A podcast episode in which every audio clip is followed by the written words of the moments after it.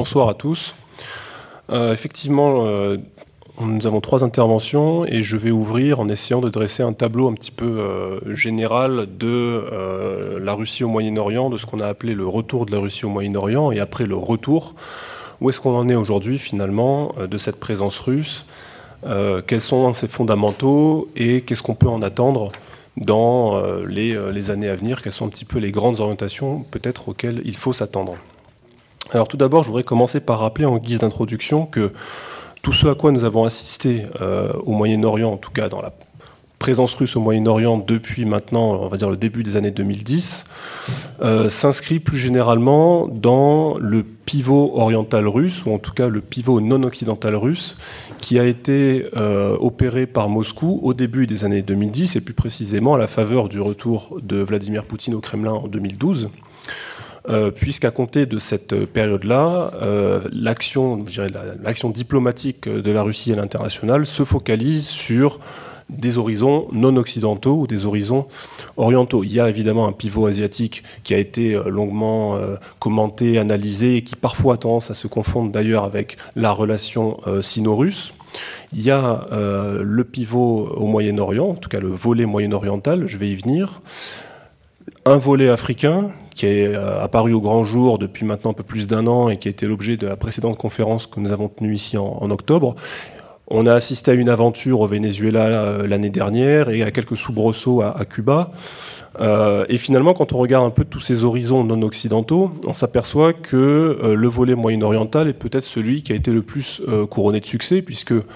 euh, à l'issue de son intervention militaire réussie en, Syrie, euh, la Russie est parvenue à se réinsérer dans le jeu des puissances euh, au Moyen-Orient et à quelque part à, reconquérir ce titre de, puissance dont elle avait été déchue sur la scène moyen-orientale à l'occasion de, la chute de l'URSS et d'ailleurs même un petit peu avant. Alors cette réussite, dans cette réinsertion hein, dans la géopolitique du Moyen-Orient, elle repose sur plusieurs euh, éléments, il y a plusieurs ingrédients finalement qui ont conduit à, ce succès. Tout d'abord, évidemment, il y a eu euh, les flottements euh, américains au, tournant des années 2000 et 2010, dans la deuxième administration Obama, qui procèdent finalement d'un désintérêt relatif des Américains pour la région du Moyen-Orient pour un tas de raisons sur lesquelles j'ai pas vraiment le temps de revenir, mais ces flottements qui se sont mués en retranchement ensuite en retranchement euh, des États-Unis derrière deux de leurs, plusieurs, plus, leurs plus fidèles alliés, excusez-moi, dans la région, qui sont Israël et euh, l'Arabie Saoudite. Là, je parle de, principalement à ce à assiste avec l'administration, euh, l'administration Trump. Il y a ensuite, ensuite eu, à mon sens, un deuxième élément qui a vraiment compté, c'est cette capacité de discussion multidirectionnelle qui caractérise la diplomatie russe, en tout cas l'action de la diplomatie russe dans la région, ce qu'on appelle la capacité à parler avec tout le monde.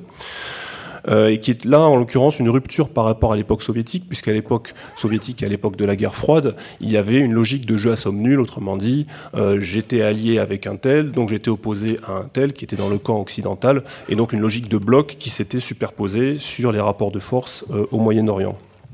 Un troisième élément qui, à mon avis, aussi est fondamental, c'est euh, la confiance euh, de, la, Russie dans son outil militaire renouvelé, modernisé, et aussi cette confiance dans l'utilisation de cet outil militaire, euh, qui a été évidemment constaté à l'occasion de la campagne syrienne. Et euh, finalement, euh, à l'issue de euh, cet emploi de, de la force avec succès, la Russie a pu constater qu'elle pouvait retirer des dividendes en termes d'influence notamment avec l'emploi de l'outil militaire, dividendes qu'elle ne pourrait pas obtenir à travers d'autres moyens diplomatiques, je dirais, en tout cas autres que recours de la force, et que finalement le recours à la force était payant, était payant puisque la Russie, sur la scène moyenne-orientale, était euh, dès lors euh, était euh, considérée, était écoutée, était scrutée, et même maintenant est attendue parfois sur certains dossiers où on se prend à essayer de l'attirer peut-être dans, dans le règlement de certains conflits. En tout cas, un outil militaire qui voilà, fournit des, des dividendes concrets relativement euh, rapidement. Et là aussi,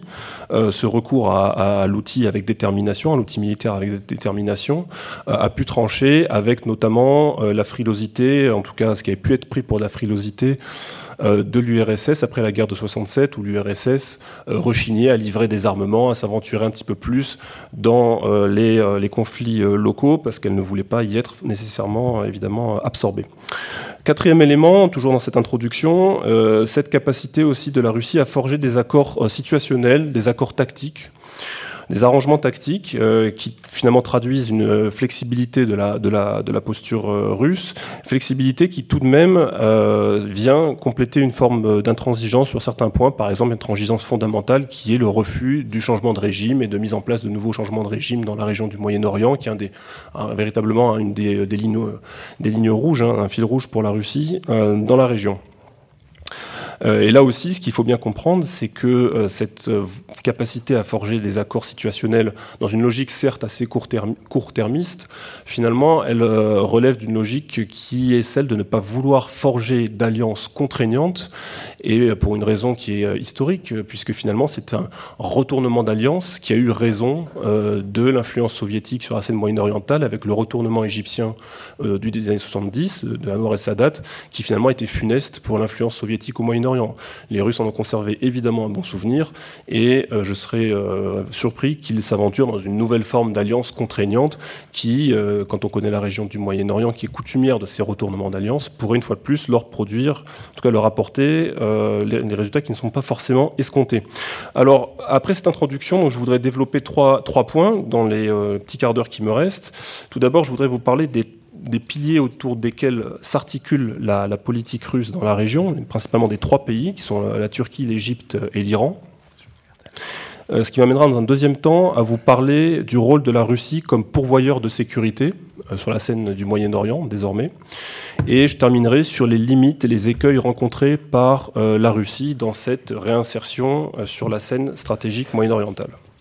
Alors le premier point sur les piliers, donc, euh, moi, on, voit émerger principalement trois pays qui, euh, qui, sortent du lot, si vous voulez, quand on regarde la scène stratégique moyen-orientale, la façon dont la Russie agit euh, dans cette région, qui sont la Turquie, l'Égypte et l'Iran. Alors là aussi, c'est une rupture par rapport à l'époque soviétique, puisque les soviétiques s'appuyaient principalement sur les républiques arabes, Irak, Yémen, Syrie.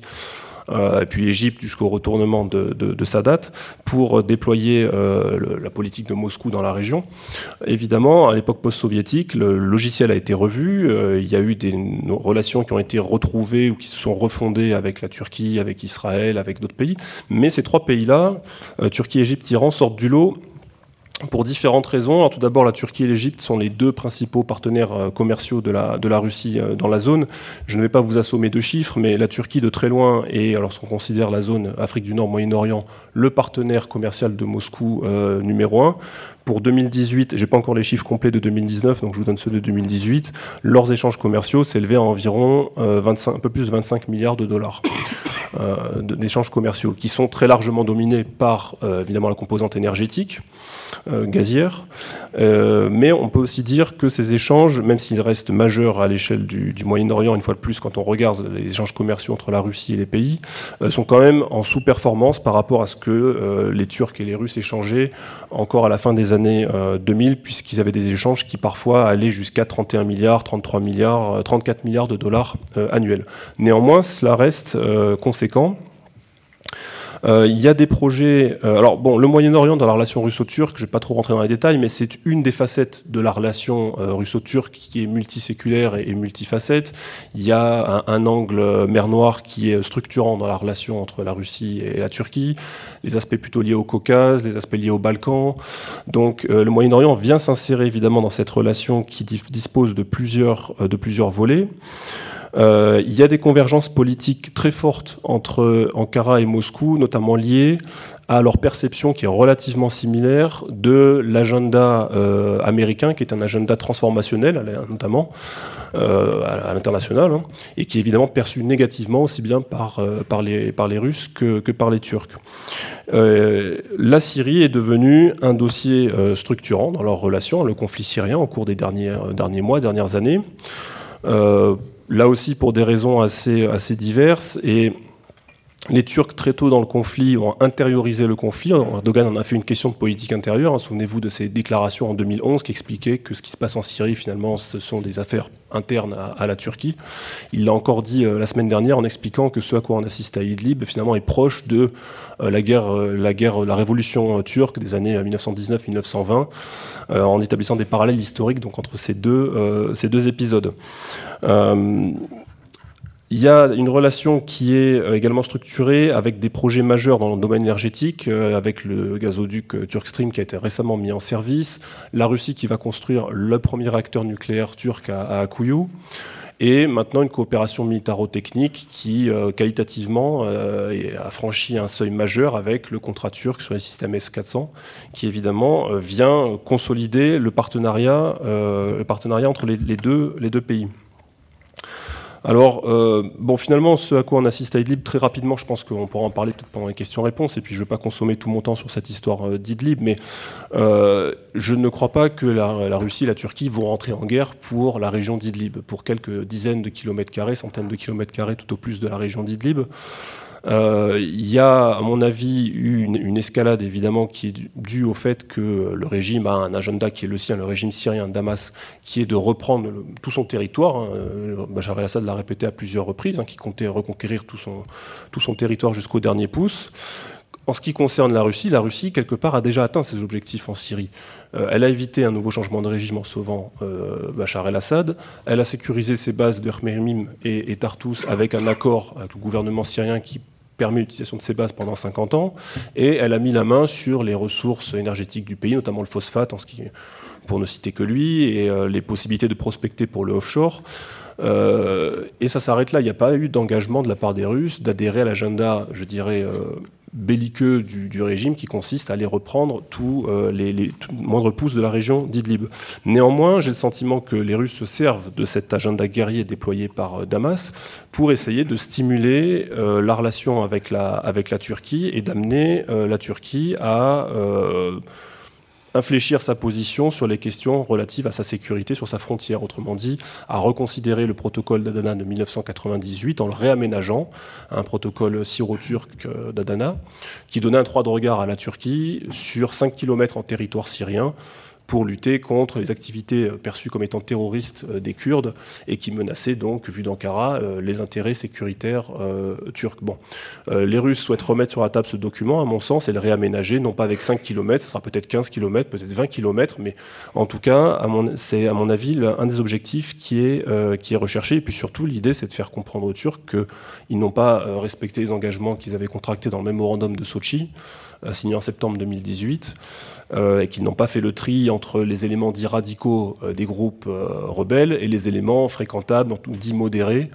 Et ils ne se sont pas non plus chargés de désarmer le Hayat Tahrir al-Sham comme ils s'étaient engagés, etc. Bon, des choses que les Turcs n'ont pas pu, n'ont pas su, n'ont pas voulu faire pour différentes raisons.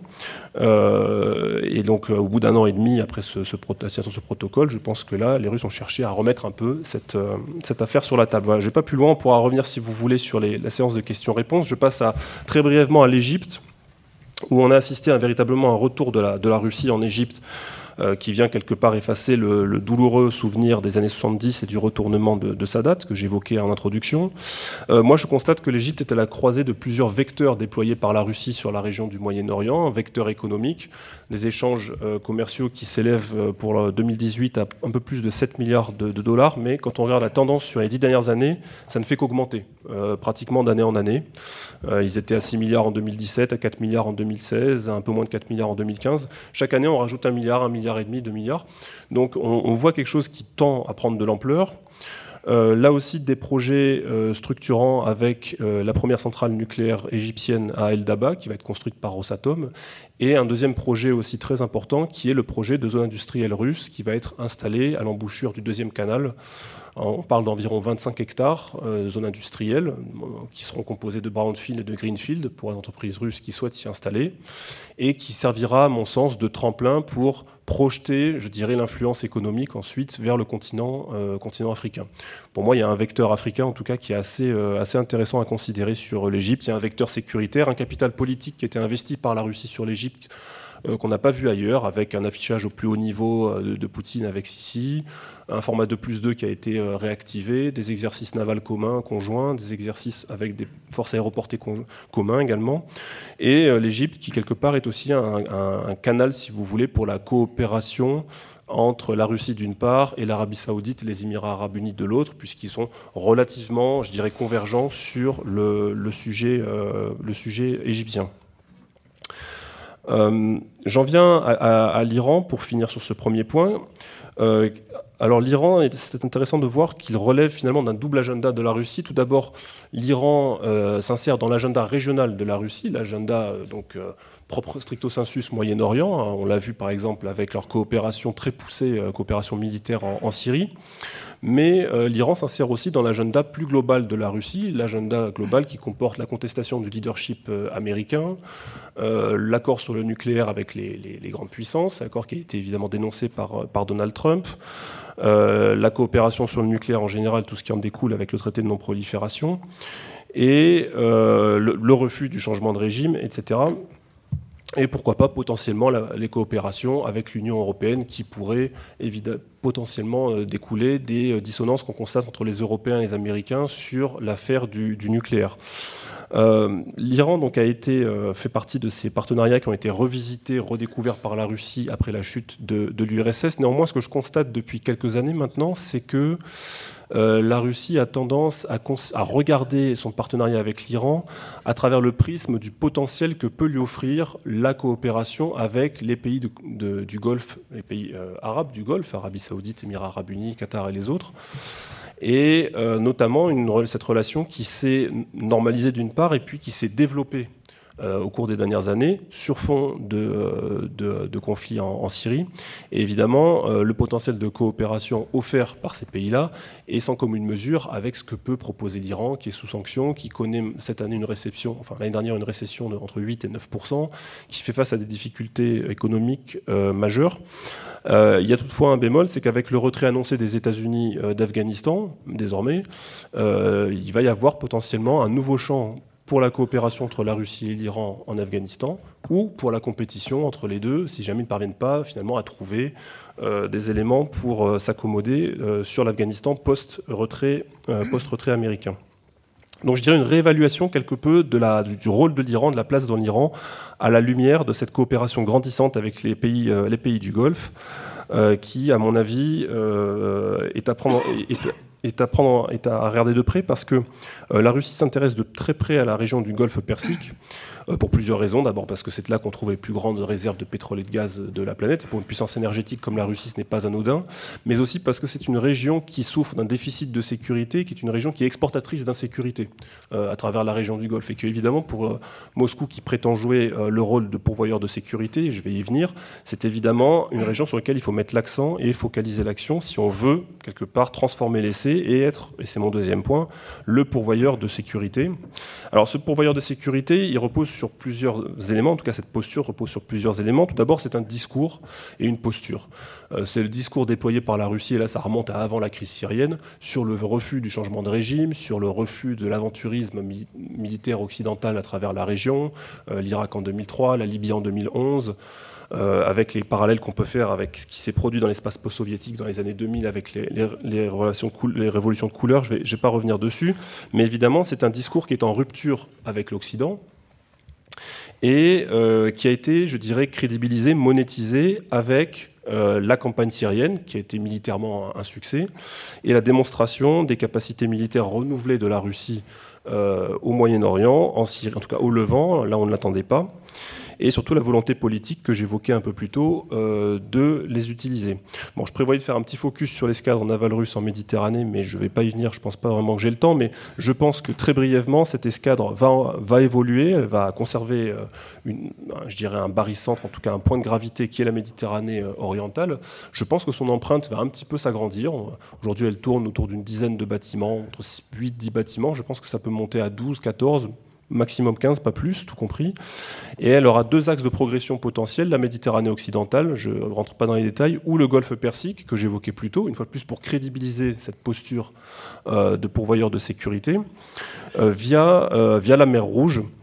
euh, où là, la Russie euh, peut trouver potentiellement des partenariats intéressants pour soutenir cette empreinte navale, parce que cette région de la mer Rouge, en tout cas pour sa partie africaine, est bordée par des États fragiles, certains diront évidemment des États faillis, et euh, ce sont des États qui ont tendance à regarder la Russie comme potentiellement une assurance vie pour maintenir le régime en place. C'était le cas de M. El-Béchir, par exemple, qui a fait une proposition malhonnête à M. Poutine en proposant d'offrir Port-Soudan, en tout cas d'ouvrir Port-Soudan aux navires de guerre russes. Évidemment, les Russes ne se sont pas laissés avoir. On parle aussi de potentiellement facilités navales dans le Somaliland pour la Russie. pourquoi pas de retrouver des facilités à Aden si les Russes jouent bien au Yémen, se, réinsérer, en tout cas de, faciliter, trouver une solution à ce conflit. Euh, autre élément qui, crédibilise cette posture de pourvoyeur de sécurité, ce sont les ventes d'armement. Alors là aussi, on a constaté que la, part des clients moyen-orientaux de la Russie a, considérablement augmenté euh, depuis le début des années 2010. Aujourd'hui, euh, si on regarde les années 2014-2018, euh, cette période de 4 années, les clients moyen-orientaux représentent autant que les clients asiatiques, ce qui est majeur pour l'industrie de l'armement russe, puisque avant l'Asie, avec l'Inde, la Chine, le Vietnam, était véritablement euh, le principal portefeuille, en tout cas le principal euh, réservoir de, marché pour l'industrie de l'armement russe. On s'aperçoit qu'aujourd'hui, euh, l'Asie et le Moyen-Orient font pratiquement un jeu égal, 45% tous les deux, dans les exportations d'armement russe, avec des clients majeurs comme l'Algérie, il y a évidemment l'Égypte du maréchal Sissi, l'Irak aussi qui a signé un très gros contrat au début de la décennie euh, et la Turquie avec ce contrat des S300, évidemment, qui là aussi vient euh, vient garnir le portefeuille. Euh, enfin, dernier élément, toujours dans cette logique de pourvoyeur de sécurité, c'est la lutte antiterroriste, puisque la Russie, euh, évidemment, euh, est une puissance qui affirme lutter contre, contre le terrorisme et qui s'est engagée en Syrie aussi, l'affirme-t-elle, pour lutter contre le terrorisme. Et on a constaté ces dernières années que les pays de la région étaient visités par des importants représentants russes pour la sécurité. par exemple, M. Nikolai Patrouchev, qui est le secrétaire général du Conseil de sécurité russe, qui fait régulièrement des tournées dans la région pour rencontrer ses homologues en Afrique du Nord euh, et au Moyen-Orient. Euh, encore il y a quelques jours, c'était un autre euh, personnage important, Sergei Narishkin, qui est le patron du renseignement extérieur russe, qui était à Oman et aux Émirats arabes unis sur fond d'accords entre les États-Unis et les talibans, qui est accord entre les États-Unis et les talibans sur le retrait américain qui a été facilité par le Qatar. Là, évidemment, il y a un intérêt pour la Russie à conserver évidemment les canaux ouverts avec les, responsables de la sécurité locaux pour potentiellement prévenir la diffusion d'instabilité depuis l'Afghanistan, pour le dernier, dernier exemple que j'ai cité sur l'Asie centrale et sur le sud de la Russie. Je termine avec les limites et les écueils très brièvement dans les trois minutes qui me restent. Euh, tout d'abord, le discours que j'évoquais auparavant, qui est un petit peu qui le substrat, si vous voulez, euh, de l'action de la Russie dans, la région. Donc, le discours sur le conservatisme géopolitique et la Russie qui se présente comme une puissance du statu quo euh, géopolitique dans la région Afrique du Nord, Moyen-Orient. Ce discours, évidemment, est à et peut être mis, mis, en défaut, en tout cas, mis au défi par les mouvements populaires qui traversent la région. J'ai évoqué le Soudan un peu plus tôt. Euh, évidemment, M. El-Béchir euh, a été emporté par euh, un mouvement dans son pays. il y a l'Algérie, dont il sera question un peu plus tard, où là aussi la posture de la Russie était très prudente. Elle a bien pris garde de ne pas trop s'afficher sur cette question-là pour ne pas être mis en porte-à-faux. C'est un discours qui peut se heurter aux, réalités de la rive sud de la Méditerranée. Il y a un deuxième élément qui est cette capacité à discuter avec tout le monde, qui est euh, et envié parfois aussi euh, pour, la, Russie, qui peut montrer ses limites. Et là, je pense à la, à la Libye, à ce à quoi on a assisté en Libye euh, récemment, où finalement les Russes ont été contraints de faire un, rétropédalage, ou en tout cas de ne pas pouvoir aller forcément aussi loin qu'ils le souhaitaient sur ce dossier-là, puisque les principaux protagonistes de ce dossier sont la Turquie, l'Algérie et l'Égypte, qui sont des partenaires majeurs de la Russie dans la région, et Moscou ne pourrait pas courir le risque finalement de prendre parti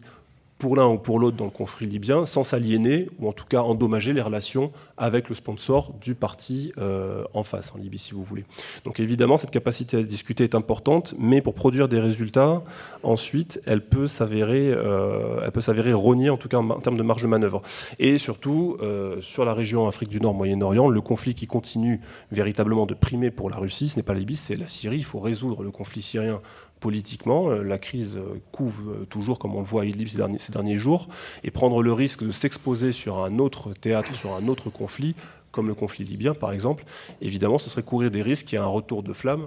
euh, qui pourrait d'ailleurs ensuite euh, courir jusqu'en euh, jusqu'en Syrie. Et le dernier élément, et je conclurai là-dessus, sur les limites et les écueils, je parlais des ventes d'armes tout à l'heure, et eh bien ce sont les, évidemment les relations exécrables entre les États-Unis et, la Russie qui débordent sur les dynamiques régionales moyen-orientales, avec notamment les sanctions, qui en sont une expression, les sanctions américaines, qui vont venir potentiellement